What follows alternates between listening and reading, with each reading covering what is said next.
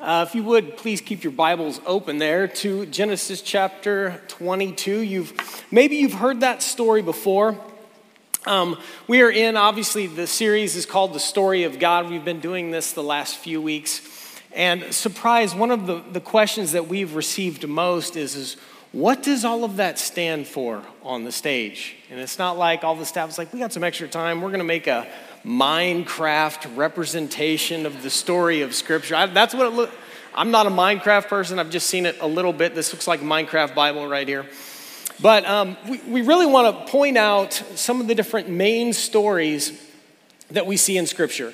And uh, there, are, there are a lot of different stories, and sometimes we have this understanding of they just happened at different moments and different times, and this happened and that happened, and it's just sort of frozen in a moment, and then we get further down the line, and then God just sort of made sense of it all. And that's really not what we're trying to accomplish. We're really trying to show that this is one story from beginning to end, all leading toward Jesus. And we're going to see that today in the story of Abraham and Isaac, and then specifically what the sacrificial ram has to do with it. Now, um, usually at this time of the year, we're about three, four, five weeks into the school year, depending on when you started. And it's typically around this time that the first round of tests begin uh, to, to be given to you. And so, as that time of the year is close and near, I figured that I would go through and familiarize yourselves with some of these different kind of tests that you might be experiencing in the next few weeks. The first one is a pop quiz. I had a teacher come up to me after first service, and they had a student that said, "Hey, could you tell me when we're going to have the pop quiz?" Okay, just a little hint that they don't tell you. That's why it's called a pop quiz, okay? Typically, just not a real hard one, just trying to make sure that you're coming to class. You have multiple choice test. Um, this next one, I would argue, is not a test, okay? You have the online open book, no time limit. Okay, that test if you can access information, but it's not like a real legitimate test. Okay, then you have the final exam, which, as the, the name of it just it's obvious, it's the last test right? And you always love finding that out in a course. This is just the last test, it doesn't cover everything. And then there is the real and true final exam that you might be familiar with. Do you know all of the material from beginning to end, the beginning of the semester to the end of the semester? And I shared with you a few months ago as I was uh, teaching, uh, I was not really big on reading growing up. Okay, and so I can remember going to my first class called Church History. Sounds mind bending, I know, it was actually pretty awesome. But a lot of material in this class, okay? It took uh, fall semester and spring semester. We had to read this whole entire book, literally about a thousand years of history. We were responsible for knowing for the final exam. And I can remember as Christmas was coming near, we're getting prepared for finals. And we start to get a little bit nervous because he didn't give us, he was known for being a very, very difficult professor, didn't give us a lot of information on what was going to be on the test. And then it was like people started asking, hey, what's going to be on the test? Is there going to be a study guide? Is there some sort of outline? And I will never forget our professor's response. It was always like, well, just know the material. Know the material? What material? It's a thousand years of material. That's a lot of material that I'm supposed to be responsible for. It. And the answer every time was, well, just know the material. That's a, that's a real, true final exam. That's the kind of exam that really shows are you in this? Have you been with us from the beginning? Are you committed to this? Are you just trying to memorize a few different facts so that you can get your grades and your parents are going to be happy for you? Uh, there's a man by the name of Tony Evans, a great preacher in Dallas, Texas. He calls this section of scripture that we're going to be looking at today, Genesis chapter 22, Abraham's final exam. The test, the test of all tests. And in this, God asked Abraham these questions Abraham, do you know me? Abraham, are you listening to? Abraham, are you really in it? It's this kind of test that, that really shows the level of his commitment.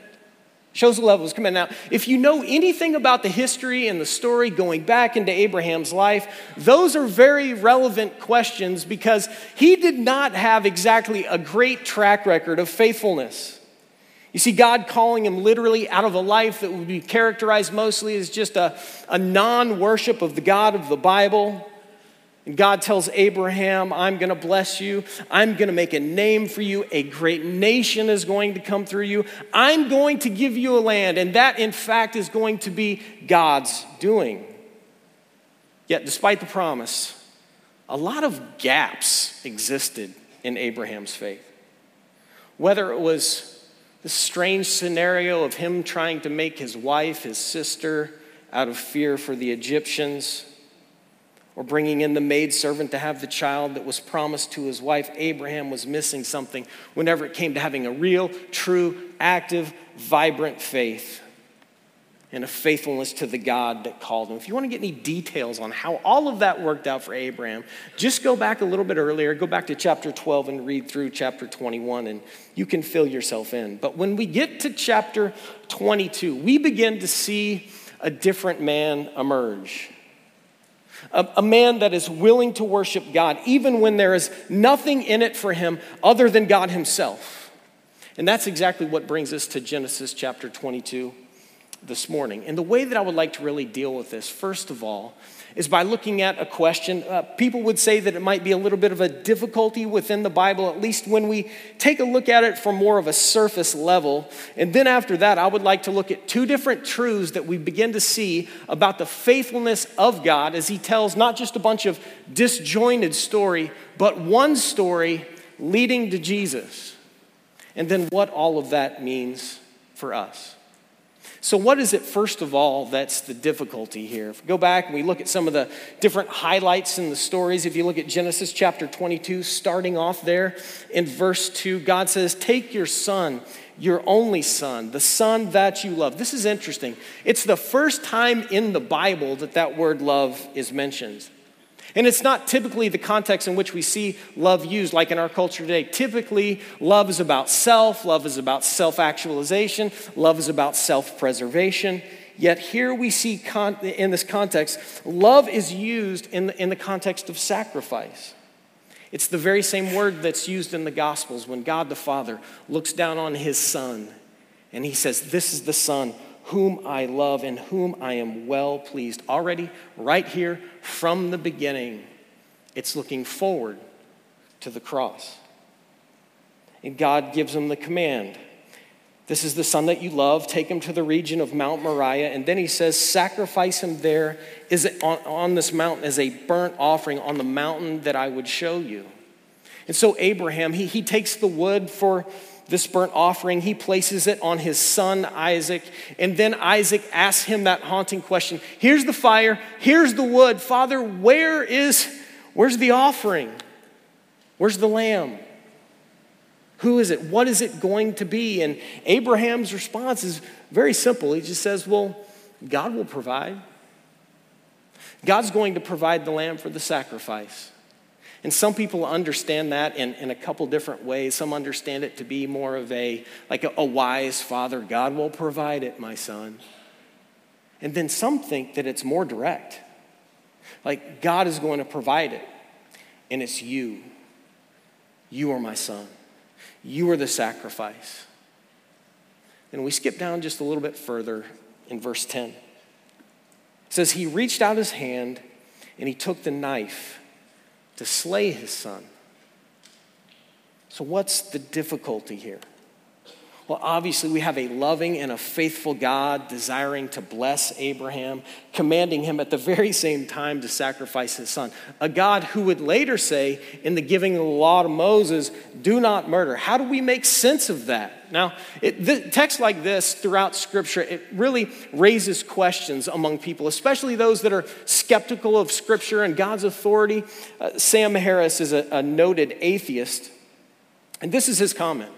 It's pretty interesting. A comment that he makes, speaking of Abraham here in Genesis chapter 22. This is what he says Abraham's murdering knife was already in his hand when an angel dramatically intervened with the news of a last minute change of plan. God was only joking, after all, tempting Abraham and testing his faith. This disgraceful story is an example simultaneously of bullying and child abuse. That's an interesting perspective. That's an extreme example. You might be thinking, look, I'm a person of faith. I believe in the stories of Scripture. I believe that it's true. I believe in the authority of the Bible, which we do. But then when we begin to just dig a little bit, get under the surface, and just have a little bit more of a like attitude, like, I'm just glad that the angel came, right? It does cause questions. I don't know if you're like, if you're like me. Like, could there have been a different test? You got to have done something differently here, one less extreme, one less, like potentially at least vir- like violent. If, if God, if He was the one that is going to bless Abraham anyway, and this is the way that it's going to go, why did He need him to make this sacrifice in the very first place? I'm not sure where you might exist on that that continuum of doubt that might exist. On one hand, you might be like, that's, that's like an unreasonable command of God to do that. That seems very, very absurd. Or maybe at least you might have your doubts. We'll call them sanctified doubts or our questions. In the very least, when we read texts like Genesis 22, we have to take a deep breath. So, what is it? What really is going on here? How can we help understand this? How can we explain this? Now, the culture that we have to understand that Abraham is coming from, this is a place that really has no framework for God at all. There's no law that's been given to them. And God has called him to leave that land and then go to a new and different land, which in some ways wasn't a lot different than the land where he came from. This was going to be the land of the Canaanites. And these people were a pretty wicked and depraved group of people. And while practices like this, child sacrifice, seem very, very extreme in our time because they are very extreme, in this culture, for a number of different reasons, this, this group of people, the Canaanites, they practice things like this, like child sacrifice to worship their gods. And this was not unfamiliar to Abraham at all. He would have been familiar with this. It's recorded in Scripture, it's even seen outside the Bible, this horrible practice. And as God now calls Abraham to lead a group of people to go into this land, to be a very, very distinct group of people that are called by God, God forbids this by giving very strict laws, strict laws prohibiting that they would do this. Deuteronomy 13, verse 31, this is what God commands as, as law. He says, You must not worship the Lord your God in their way, speaking of the Canaanites. Because in their worshiping of their gods, they do all kinds of detestable things that the Lord hates. They even burn their sons and daughters in the fire as sacrifices to their gods. Yet, here in Genesis chapter 22, God commands Abraham, Go and do what? Sacrifice your son. I mean, you see the difficulty there. How do we approach this? First of all, I think we have to take a step back and just take kind of a wide angle view and understand what is going on here. So, this is God, a good God. Just a few chapters earlier in chapter, chapter 18, verse 25, that it says this about our good God. Will not the judge of the earth do right? This is who God is. He's good and just and, and right. And Abraham is specifically called by this good God to lead God's people to be a blessing to the nations. That's the big understanding. Then we zoom in just a little bit further here in chapter 22. And it really, as you read through the chapter, it seems to be very, very clear that God never intended that that command ever be followed through. We see it in what happens the angel stops this. Don't lay a hand on the boy, it says clearly in verse 12. And Abraham obviously understood this and had, had much the same view. He tells the servants that he and his son are going to worship and then they're going to come back and that God himself would provide the sacrificial lamb. That was the understanding we see in verse 8. That's the larger picture of what's going on here.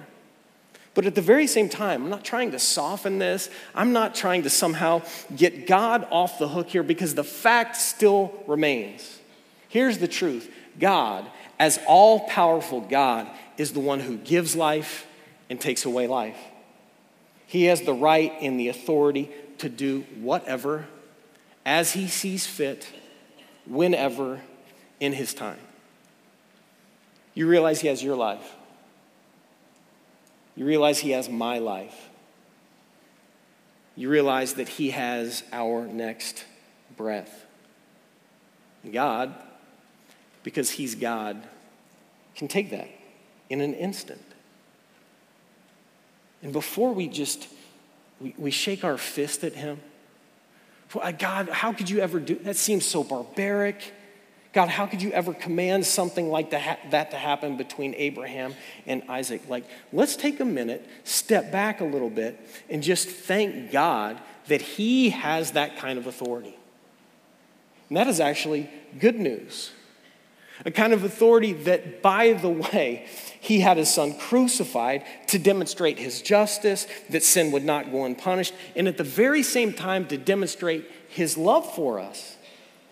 And because we are in Christ, if we're in Christ, think about the benefits that we have. Because of that, because God has that rightful authority. So that's the difficulty. Let's take just a few minutes and look at the two different truths that we see about who God is and his faithfulness as he tells one story from beginning to end and how that leads to Jesus and what that means for us. Okay, so truth one is this. So God is faithful to test our faith which is connect, connected to our actions and our works. And we see it in Abraham's story here in chapter 22. It begins just with his availability. God calls out to Abraham, and he responds actually three different times God himself, and then God through the angel. Abraham responds three different times Here I am, I'm available.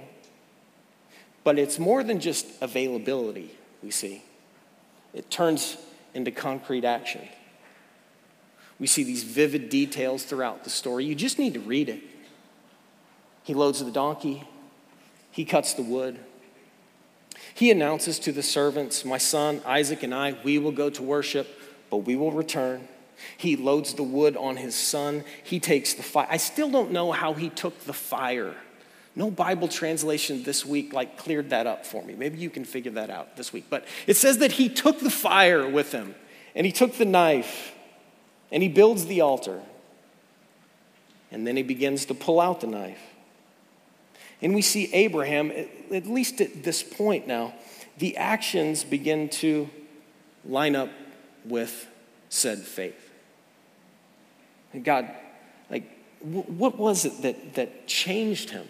What was it that God did in Abraham? What changed him from, I know that you're going to build me into a great nation, but uh, we have sort of a different plan, and we're going to bring the maidservant in, and she's going to be the one that's going to have the child. Lord, we know that it seems like you're slow to act here, and we're going to help you out.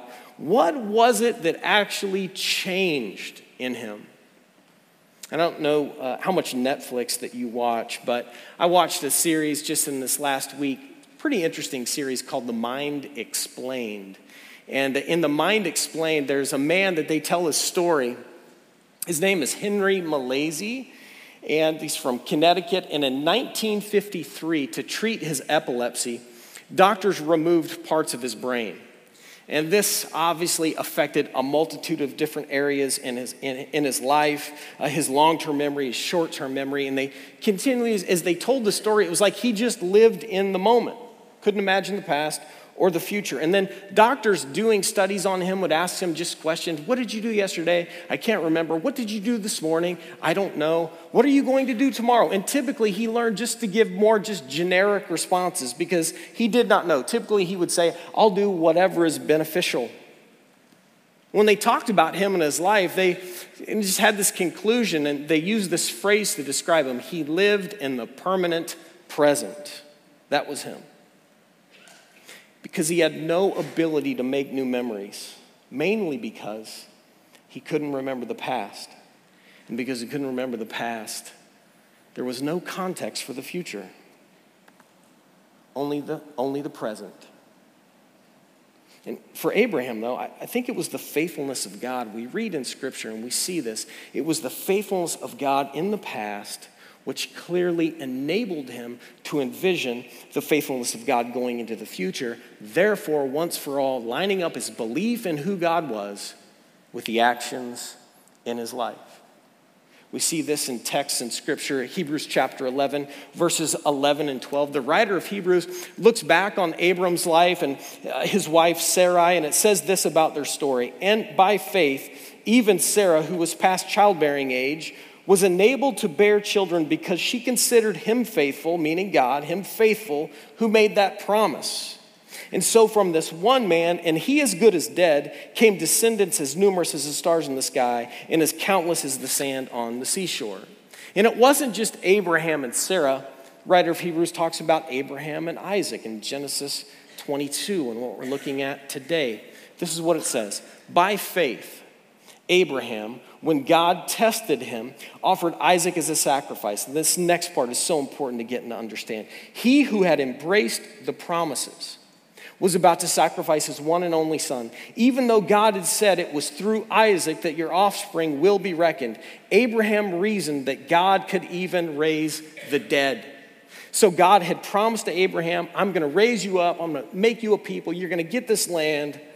And because God is faithful and because God cannot lie, even if my son dies, I believe that he can be raised from the dead. Literally, he did that with Abram and Sarai. In a womb that could not produce, God brought life. And Abraham reasons if he did it then, then he can do it again. He could do it in the now. And it's not just Hebrews. James tries to show this relationship between faith and works and what all this looks like as we live faithful lives to God and what it looks like to trust a faithful God. And he brings up the story of Abraham as the example. James chapter 2, verses 21 and 22. It'll be on the screen. It says, Was not our father Abraham considered righteous for what he did when he offered his son Isaac on the altar?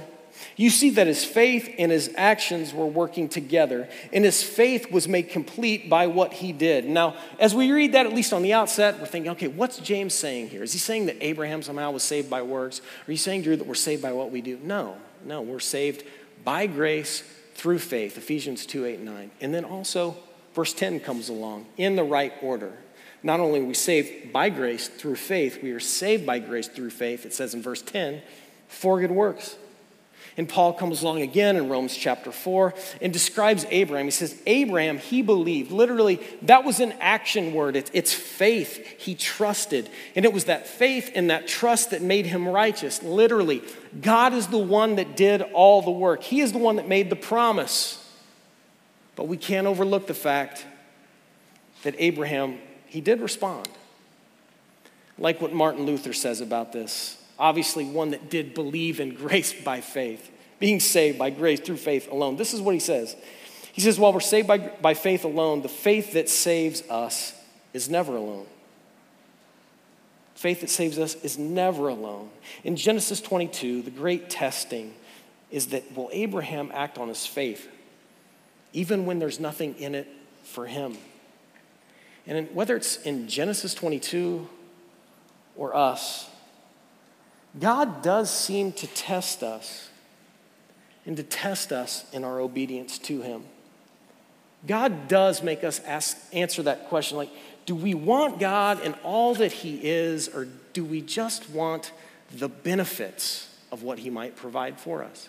Oftentimes we, look at texts like this in Genesis 22 and we think Abraham is willing to sacrifice his son. Wow, are you willing to do the same thing? Would you give up your house? Would you give up your car? Would you give up your child, right? And that's really not the point. For, for Abraham, everything that he had, all the hope, all the expectations, the land, the people, the flourishing, everything that he would receive was bound up in Isaac. And the loss of the son would have meant the loss of all of that. So I think the relevant question that we might need to write down and the question that we need to answer is this are you willing to demonstrate obedience to God when there's nothing in it for you other than God Himself? Are we willing to do that? It seems like the test is always of obedience. And it's not God in heaven. How can I test them today? I'm going to see if they're faithful, if they're not going to be faithful. These tests are for our good. And as we see God's faithfulness in the test, many times, because God does see further down into the future, further than us. God, God uses these things to prepare us for the future. Uh, Charles Spurgeon, this is what he says. Thinking about this, as a God that sees not, not only the now, but into the future, this is what he says. The Lord knows how to educate you to such a point that you can endure in years to come what you could not endure today. Just as today, he may make you stand firm under a burden that 10 years ago would have crushed you into dust. God sees further down the line than we see.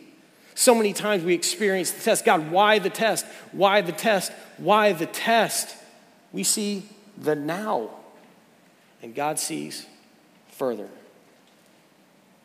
And many times, as God does this for our good, the result of this is a greater trust and faith in who God is. And that's the result we see in Abraham's life. You look at verse 12 there in chapter 22. This is what God says Now I know that you fear God because you've not withheld from me your son, your only son. Now we ask the question now, how is it that God, did he know this? Did he not know this? And we, we hear things like this and it makes us make statements like, if God knows what's going to happen, why is it that I have to pray about it? We've said that before. If God knew that He was going to bless Abraham, why is it that He put him through this, this great test? Why did He put him through this?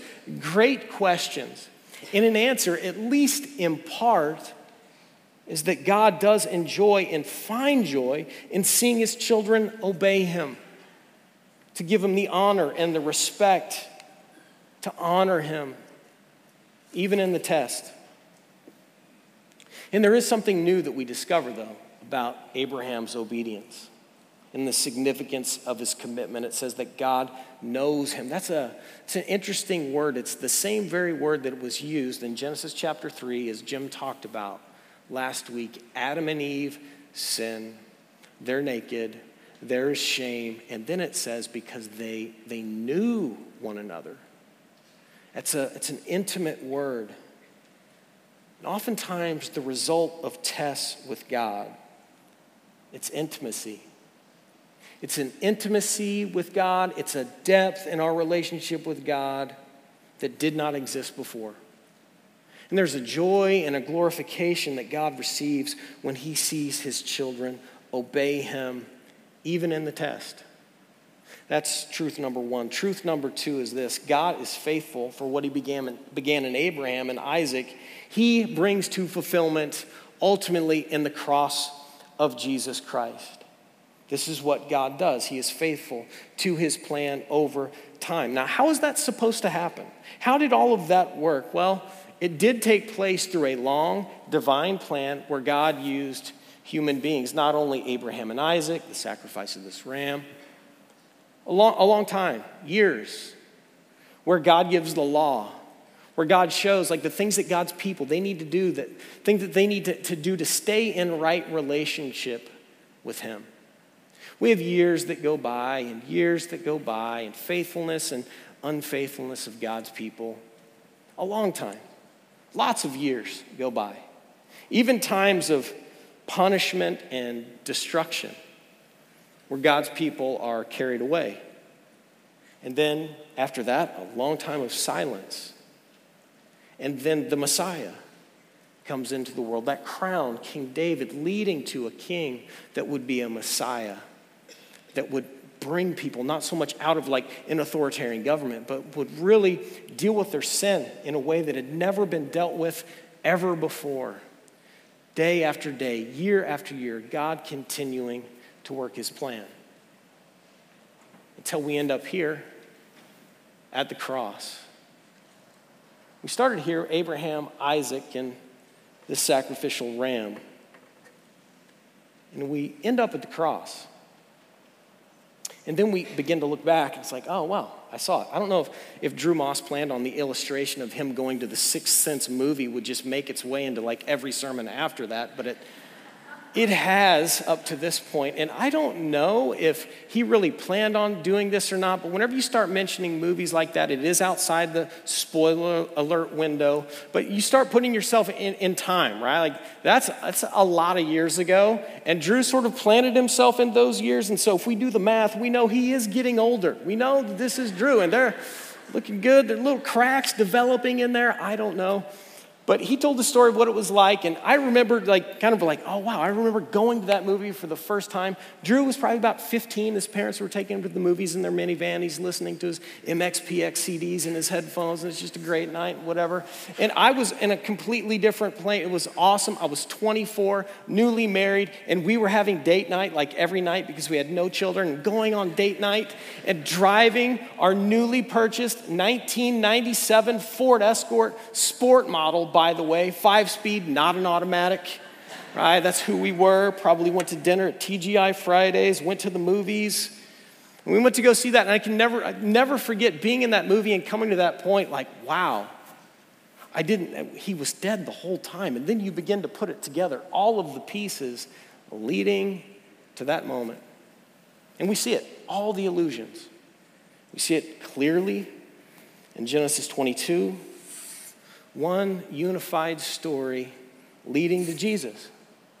And on the surface level, you have this comparison of Isaac. It seems pretty easy to see this. We have one that's acting as a sacrifice, a father sacrificing a son. And oh, it's like God the Father sacrificing his son on the cross for the sins of the world. Like Isaac being led to the slaughter and he didn't say anything, so Jesus did the same thing. And just like Isaac carried the wood to the altar, Christ carries the cross on which he died. Isaac submits to the Father's will. Jesus does the same. And we see that, but that's really not the right comparison. Mainly because Isaac never died. The illusion that we need to be paying attention to is that ram right over there. The one that was the substitute. Genesis 22, look at verse 13. It says, Abraham looked up, and there in a thicket he saw a ram caught by its horns. He went over and he took the ram and sacrificed it as a burnt offering instead of his son. And if this does not look forward to Jesus and what Jesus would one day do, I don't know what does. That he was the one that acted as the substitute, the sacrifice on our behalf. John 129 says it clearly the Lamb of God that takes away the sin of the world. The one that says in 1 Peter 119, the one that we were purchased, that who redeemed us with the precious blood of Christ, a lamb without blemish or defect. A one that the writer of Hebrews continually lifts up over and over and over again as the newer, the greater, the better, the perfect sacrifice. Many times in Hebrews we see this. Hebrews 9:14 How much more then will the blood of Christ who through the eternal spirit offered himself unblemished to God cleanse our consciences from acts that lead to death so that we could serve the living God. Hebrews 9:26 He has appeared once for all at the culmination of the ages to do away with sin by the sacrifice of himself. And he did it through the cross with joy. Hebrews 12, 2. He endured the cross, scorning its shame, and sat down at the right hand of the throne of God. And in so doing, he became the source of eternal salvation for all of those who know and obey him. That's the importance of the sacrifice. That's why it's so important that whenever we read the stories of Scripture, we don't just see these as independent events that randomly happen and God just kind of made sense of it. It's one story leading to Jesus. And we thank God for that. I want you to bow your heads. We're going to pray, and then we will take the Lord's Supper together. God, we thank you so much for the perfect sacrifice that you made. Through your son Jesus. So many times before, when I've read your word, I, I, read difficult stories like Genesis 22 and ask a lot of different questions on how you could ever allow something like that. And I view that in such a, a short sighted way. For you were doing something at that moment that many of us have not seen.